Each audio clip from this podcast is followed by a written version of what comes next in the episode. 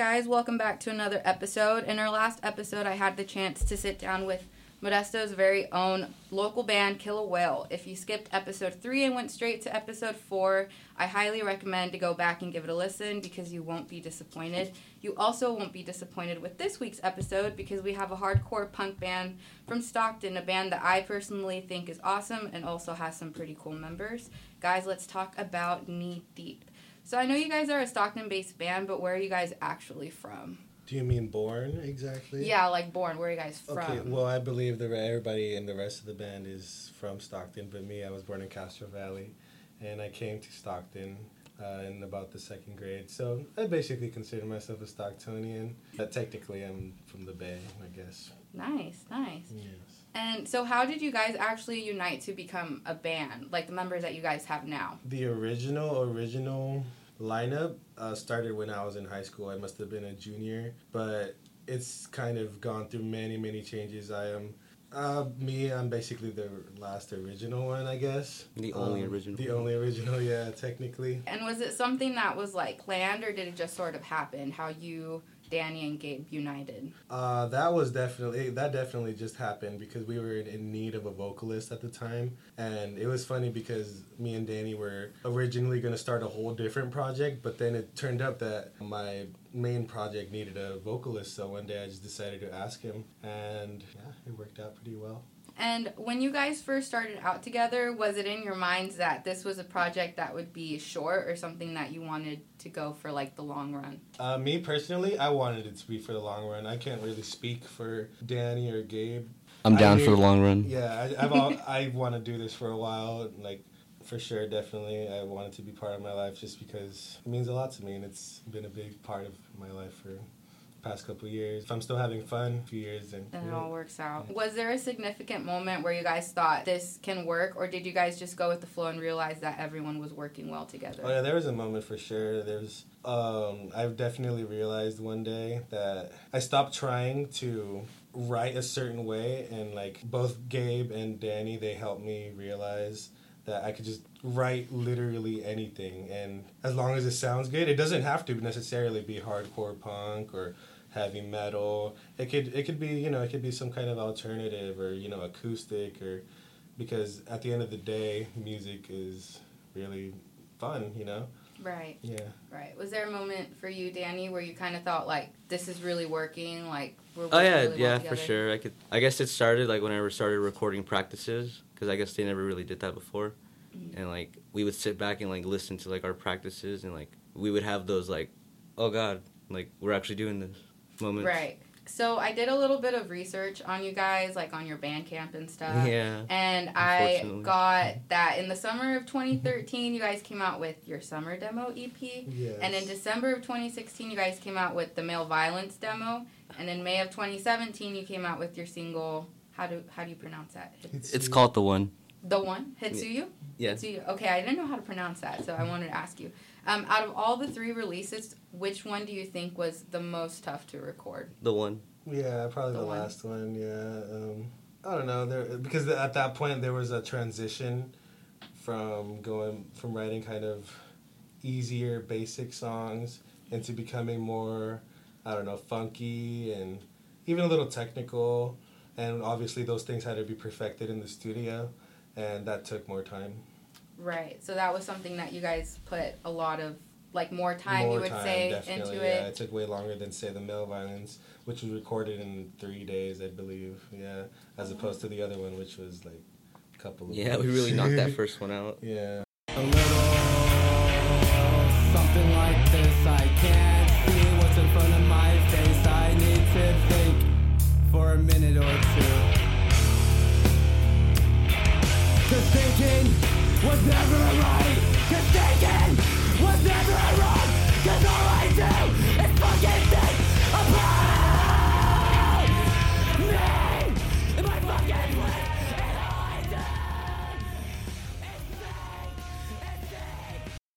specific routine you guys have when it comes to writing and making new music? Like, is there a special thing you guys do every time, or it just kind of depends on whatever you're working on? Jam, jam, jam. Yeah, we just jam and just kind of let it go. Um, literally just let loose and Always record practice. record every single little thing, and because in the moment we can't tell how like how good or how bad it is, but then we go back and listen into it, we're just like, oh man, wow, we really just wrote that ourselves. Like that's pretty good. Literally just record everything because there's like times where I hear you play something hella cool and I'm not recording and I know I can't mouth it back to you sometimes. And when I try to, you don't you don't really get it. Yeah, because we're not all too good with like musical notation and stuff like that. So um, our anything we used to record is our best friend. And um, usually, how long does the writing process take for you guys? Is it a fun process or is it a stressful process? It's fun at first. yeah. like everything, it's fun at first. Yeah, we, we when we first write the song, it's it's definitely fun, and you know, it's literally just jamming out, and it happens to be a song. But then we have to go back and relearn and perfect every single little thing, make sure it doesn't sound like crap, and that is really a tedious process. But obviously, the outcome is really worth it. And starting from the beginning to now, how would you say that your sound has changed? What's new and what did you guys decide to leave behind? I feel like you could definitely see the originality more. We stopped trying to specifically write a specific genre of music, and we kind of just wrote whatever. And you could definitely see that it, it went from being I don't know hardcore punk to something that people can't even really put their finger on. Like we go out of our way to ask people what they think our genre is, and because we can't even really say anything. Even then, sometimes a lot of the people they can't.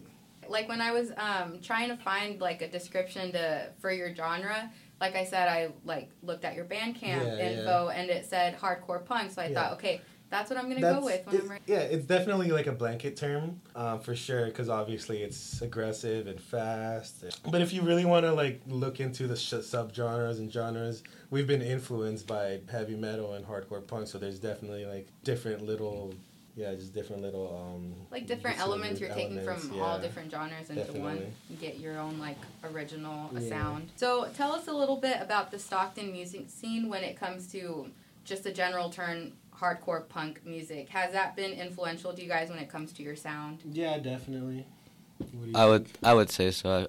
I, I feel like the scene was a big influence on me, kind of, because like I wasn't really I, I wasn't an original member, but I remember my first show was actually a knee deep show, so I feel like that has a lot to do with it. And it just since I know how things go at shows, basically, it's like we kind of like we're not gearing towards like being like you know influential or anything like that. We kind of just want to like be fun and like have fun and like let people like I don't know, just I guess appreciate or something something different.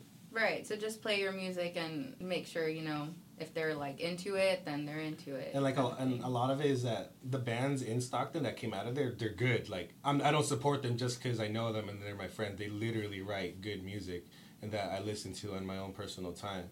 And I'm just like, man, I gotta, I gotta step up to the plate. Yeah. Right. Yeah. So when you're listening to those bands and you know that they have like good elements that they bring into their band and their sound, it kind of gives you guys a little like There's definitely some friendly competition, oh Yeah, yeah. competition too.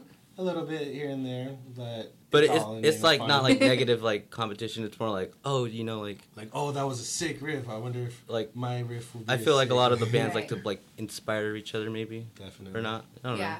I definitely get that that vibe from that scene, and um, I know some shows there can get pretty crazy. But what's the craziest show you guys have played in Stockton? I would say there have been a couple of really good ones, but I would say because Danny um, has opened up his house before to Twice. uh, twice uh, for shows this uh, last year and the year before that. And I would say the first year was really really.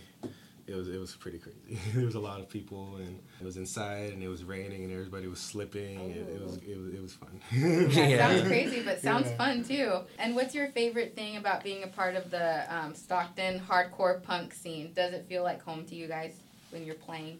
I think so. I, I feel like they there's like a certain respect that we have for them and they have for us.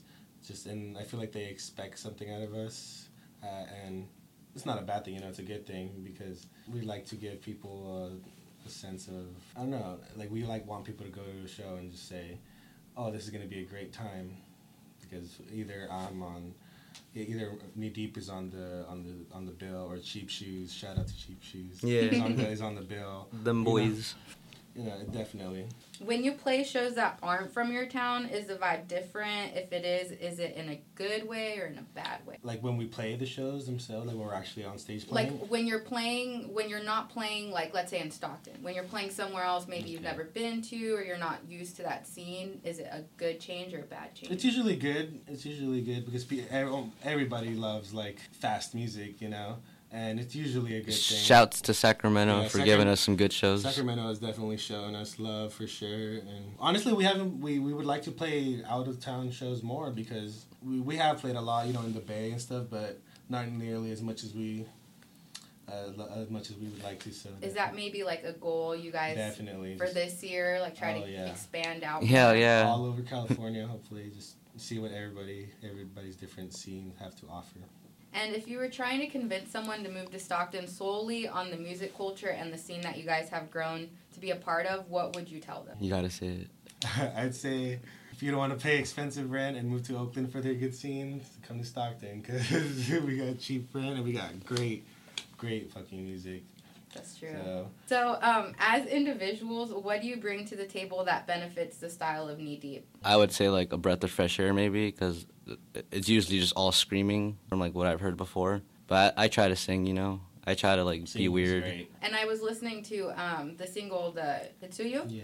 um, and yeah, I noticed that there was like more singing than usual, and I thought that was pretty cool, and it kind of took me like Thanks. aback for a second. Because obviously being aggressive and mad is always fun, but at the end of the day, we're not really aggressive and mad people. You know, we, we, we love bands that sing like, you know, Nirvana and, you know, but we also go back and listen to heavier stuff. So I feel like it's definitely different.